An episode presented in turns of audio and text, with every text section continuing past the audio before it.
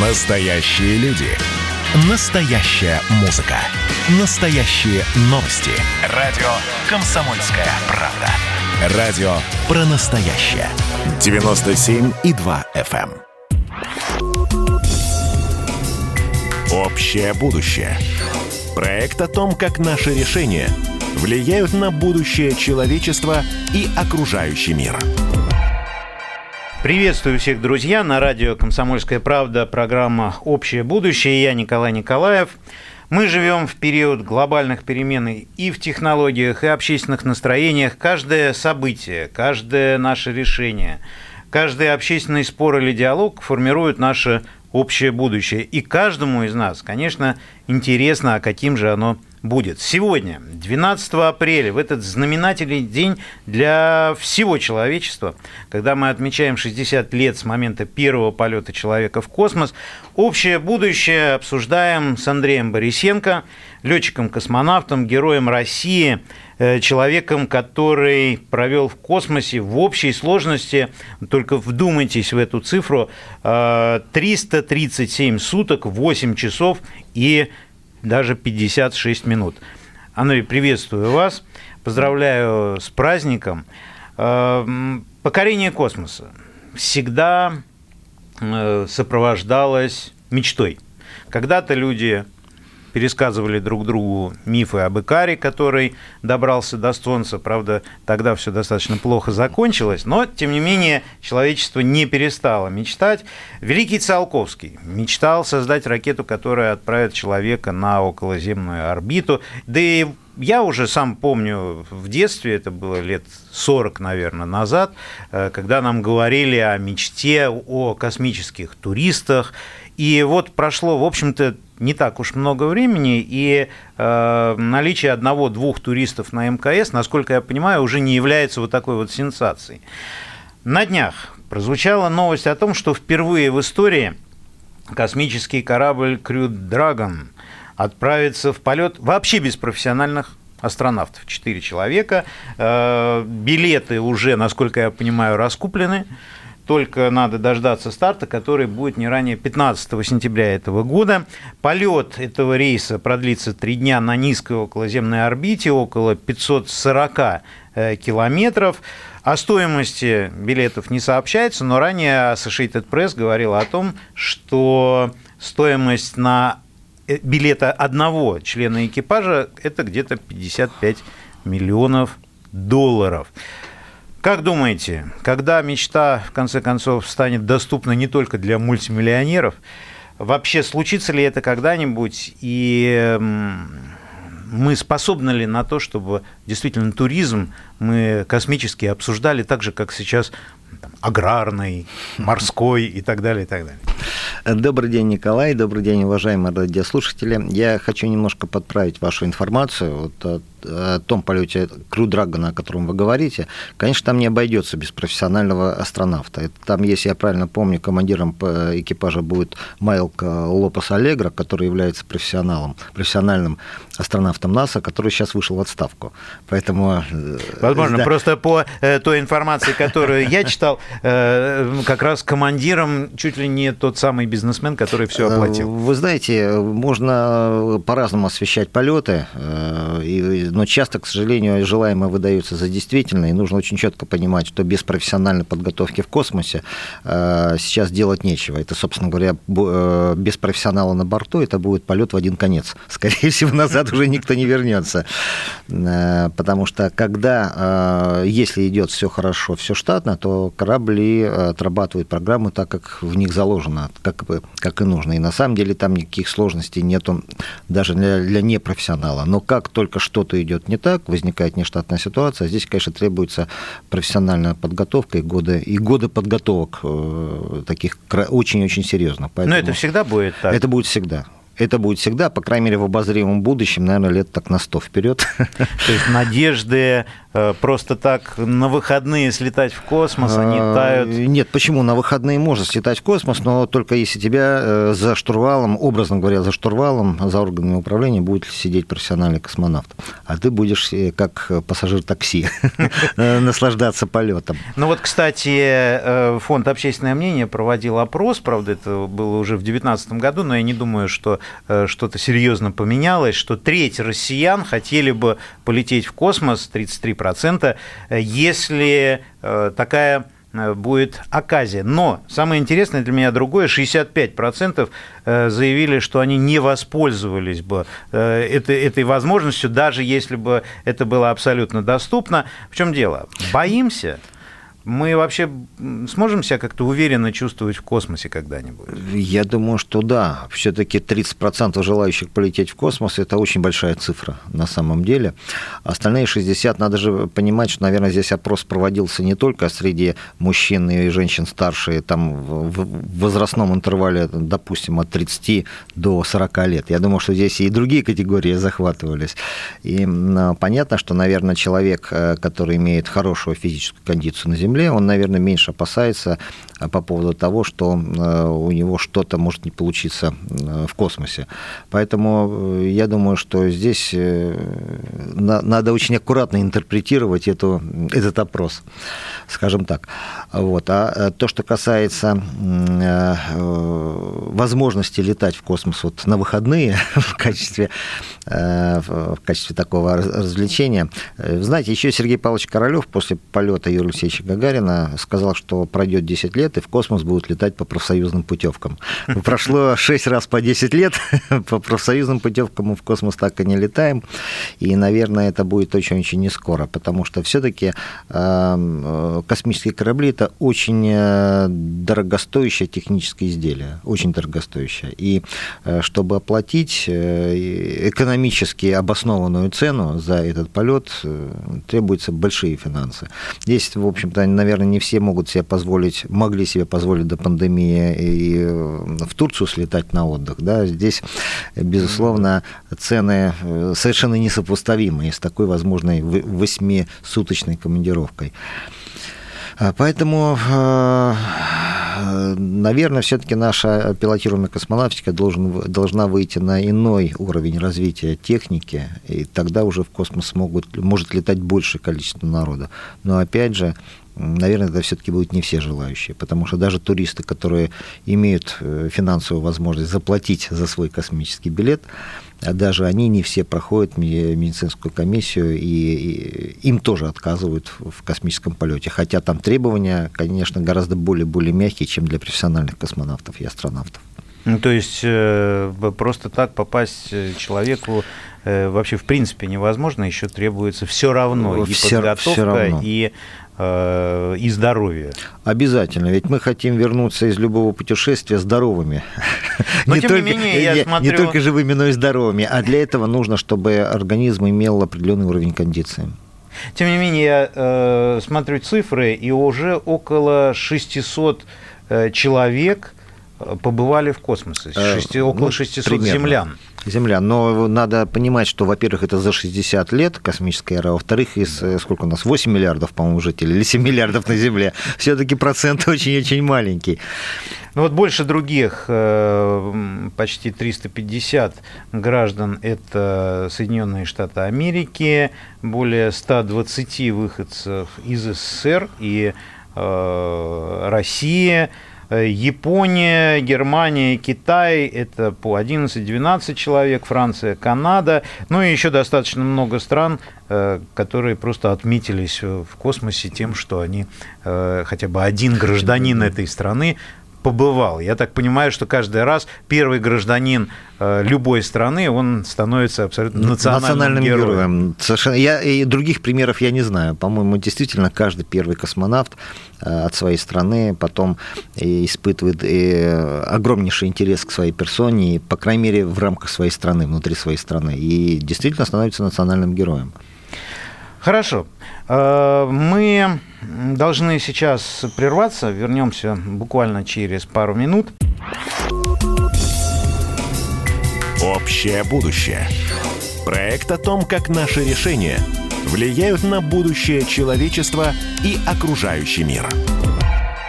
Приветствую всех слушателей радио «Комсомольская правда». В эфире программа «Общее будущее». Я Николай Николаев, а в гостях у нас Андрей Борисенко, летчик-космонавт, Герой России. Э, знаете ли вы, друзья, что если вы сегодня вылетите к Марсу, то доберетесь до Красной планеты буквально через 150 дней. Правда, э, расстояние между Землей и Марсом постоянно меняется, поэтому можно застрять в пути и на 300 дней. Но, э, судя по новостям последним, эти расчеты не пустая абстракция, потому что сейчас основной космической мечтой, главной космической мечтой является полет человека на Марс. Э, как вы относитесь к этой перспективе, Андрей? Я в нее верю и сам бы с удовольствием ей бы воспользовался. Если бы, конечно, э, наша техника космическая, э, ракетно-космическая техника успела бы сейчас дотянуться до этого уровня, э, уровня полета на Марс. Но пока мы, человечество не готово еще лететь на Марс. Есть проекты, есть проработки отдельных вопросов, есть даже заложенные даты в федеральном, по крайней мере, в нашей федеральной космической программе. программе. Это где-то примерно после 1935 года ну, естественно, сроки могут э, как-то сдвигаться, колебаться. Вот такие проекты есть у наших зарубежных коллег, но все-таки пока еще достаточно много нерешенных вопросов, даже несмотря на заявления э, разных знаменитых бизнесменов. Ну вот, кстати, знаменитые бизнесмены, имеется в виду Маск, э, говорят о том, что в 50-м году уже на Марсе может обитать 1 миллион э, землян, бывших землян, потому что э, туда-сюда особо не, не, не наездишься. Знаете, когда я когда я слышу э, вот такие высказывания, я сразу же э, вспоминаю такую поговорку, да, обещать не значит жениться. Вот пообещать, что в 50-му году э, Маск своими средствами доставит, доставит энное количество сотен людей на Марс, да, это еще не значит выполнение этого обещания. Потому что надо понимать, что на сегодняшний момент э, даже те обещания, о которых он говорит, пока не подкреплены конкретными успехами в создании того, э, той техники, которая обеспечит перемещение на Марс такого количества людей. Сколько аппаратов уже э, побывало на Марсе? Вот мы все видим и э, селфи, которые делает э, марсоходы. Тут недавно говорили о том, что в первый раз вертолет марсианский должен полететь. Правда, для меня открытием было, что это такой маленький аппаратик, и он должен подняться на 3-5 метров над уровнем Марса, но тем не менее это тоже шаг вперед. И есть ли наши аппараты среди среди э, тех, которые сейчас бродят по Марсу? Ну, насколько мне известно, э, в составе научной аппаратуры на Марсе есть э, в том числе российские приборы научные, но я не являюсь специалистом по автоматическим космическим аппаратом, поэтому точно сказать не, э, не могу. Э, но пока я могу только поздравить наших зарубежных коллег вот с теми успехами, которые они демонстрируют э, в миссиях полетов на Марс. Какие сейчас, на ваш взгляд, принимаются решения, делаются открытия, которые определят наше будущее, нашу стратегию в космосе на долгие годы? Я думаю, что эти решения вот так не лежат на поверхности, они зреют, зреют в глубинах конструкторских бюро, э, научных институтов. И я думаю, что как только они будут готовы э, к своей какой-то конкретной реализации, окончательной реализации, я думаю, что мы о них узнаем очень быстро. Спасибо. К нам подключился Андрей Ионин, член-корреспондент Российской Академии космонавтики имени Циолковского. Андрей, здравствуйте. Вы слышите нас? Э, да. Я, может быть, задам совсем дилетантский вопрос, но, тем не менее, э, прошлый год, э, он ознаменовался, на мой взгляд, не только коронавирусом и прочими потрясениями, но и такой заметной волной интереса к космосу. Зачем нам надо покорять космос, и надо ли это вообще, с чем связана вот такая волна интереса? А, я, нам это кто вы имеете в виду? Человечество, Россия? Конечно. Китай, Конечно, а, человечество? все человечество. Человечество, я думаю, стоит сейчас э, на самом деле на развилке. Э, как вот добрый молодец. Только выбор у нас либо оставаться на земле, и с очень большой вероятностью, в силу очень многих причин, не одной, а очень многих, скорее всего, цивилизация прекратит существование там на небольшом горизонте историческом. Небольшом это каком? Вы нас пугаете. Ну, слишком много проблем, мы все понимаем, эти проблемы накапливаются, это экология, исчерпание ресурсов. Это, на мой взгляд, самая главная проблема, связанная с цивилизационным тупиком. То есть человечество просто, ну вот, вы знаете, такая злая шведская девушка, э, Грета Тумберг, которая говорит, что человечеству надо очень срочно резать экологические косты. Но это не да, значит, ну... что ее нужно слушать. Я не спорю, но очень многие слушают, и она, извините, выступает на трибуне ООН. Вот. Я хочу сказать, что да, безусловно, но проблема с экологией не связана с развитием цивилизации, она связана с подходами к этому развитию. Поэтому менять надо не развитие, а подходы к нему. Вот. И поэтому освоение дальнего космоса это и есть как раз изменение подхода. Ну и понятно, что если это мы пойдем в дальний космос, то уж вопрос ресурсов, э, вопрос экологии, вопрос новой цивилизационной, ну и снизим, конечно, риски развития цивилизации, чтобы не, не погибнуть, как динозавры. Ну, динозавры были неразумными, а мы себя называем, ну, правда, сами себя называем разумными. Не всегда это похоже, но вот, по крайней мере, это так. Поэтому, на мой взгляд, я эту мысль формулирую следующим образом. Освоение дальнего космоса – это не проблема для человечества. Это путь к решению проблем человечества и, на мой взгляд, всех. Хорошо, спасибо большое. Андрей, это был Андрей Ионин, член-корреспондент Российской Академии космонавтики имени Циолковского.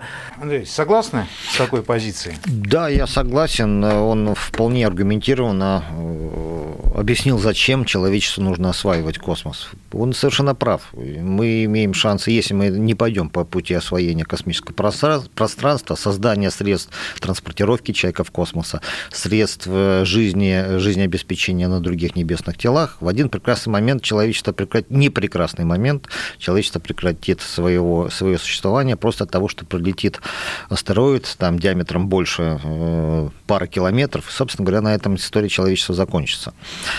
А, так как на сегодня... Это запасной путь. Это, это запасной путь, совершенно верно. Это запасной путь. Это, знаете, как вот островитяне живут на, как на небольшом островке в Тихом океане и не умеют плавать. И как только придет большое, большое цунами, этот э, островок просто может смыть вместе со всеми жителями в море, и на этом все для них закончится. Может быть, аналогия не очень удачна, но тем не менее принцип тот же самый если мы не имеем возможности перебраться при необходимости на другой остров, если мы, если мы другие острова во Вселенной не заселили, то мы очень-очень сильно рискуем. Мы видим разницу в подходах разных стран к э, созданию космической своей стратегии. Э, это, это видно, что называется, невооруженным взглядом, даже на примере, что э, те же американцы, они сделали ставку на многоразовые космические корабли, мы делаем такие не знаю, станции, ракеты, которые могут отправить кого угодно и куда угодно. Какова наша стратегия развития космоса? Вот вы можете ее сформулировать на будущий период? Ну, я думаю, что это очень сложно э, формулировать, потому что такие вещи, как э, там, много, многоразовые системы, не многоразовые, степень многоразовости системы, это все-таки на э, временном интервале там, в 50 лет, это такие тактические выборы, это не стратегические выборы, это тактические, потому что каждая система имеет свои минусы, свои плюсы. Шаттл была многоразовая система, однако по надежности она в итоге показала характеристики худшие, чем корабль «Союз» наш, на котором мы летаем, летаем и еще продолжаем, продолжаем летать, и будем, наверное, еще летать достаточно долго. Вот, поэтому э, стратегию выбирают все-таки инженеры в первую очередь. Когда в стратегию вмешиваются бизнесмены э, с красивыми картинками, это, как правило, ведет не к тем результатам, которые мы должны получить. Поэтому Понятно. поживем, увидим. А, ну и в заключение, Андрей, скучаете по космосу? Конечно. Просто Если... почти год. Э, если человек один раз хотя бы выполнил один свой космический полет, пусть даже это не полугодовой, а только на неделю такой экспедиции посещения, я э, уверен, что этот человек будет скучать по космосу, даже если он будет, э, не будет в этом признаваться. Мечтаете вернуться? Мечтаю, но, к сожалению, это уже остается именно в области мечты. От всей души желаю вам осуществить мечту. Спасибо. Э, спасибо вам большое. Друзья, как показывает наша многовековая история, если в мечту одного человека начинают верить другие, если люди приобретают единое видение и договариваются о том, как именно должны, должно развиваться человечество, то рано или поздно мечта становится явью. Так было 60 лет назад, когда мир узнал о полете Гагарина.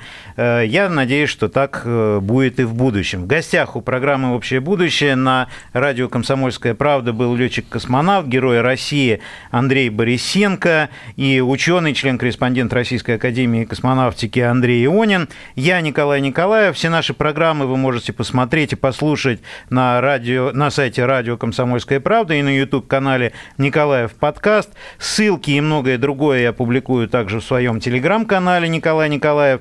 Думайте, мечтайте и никогда не оставайтесь равнодушными. Общее будущее. Проект о том, как наши решения влияют на будущее человечества и окружающий мир.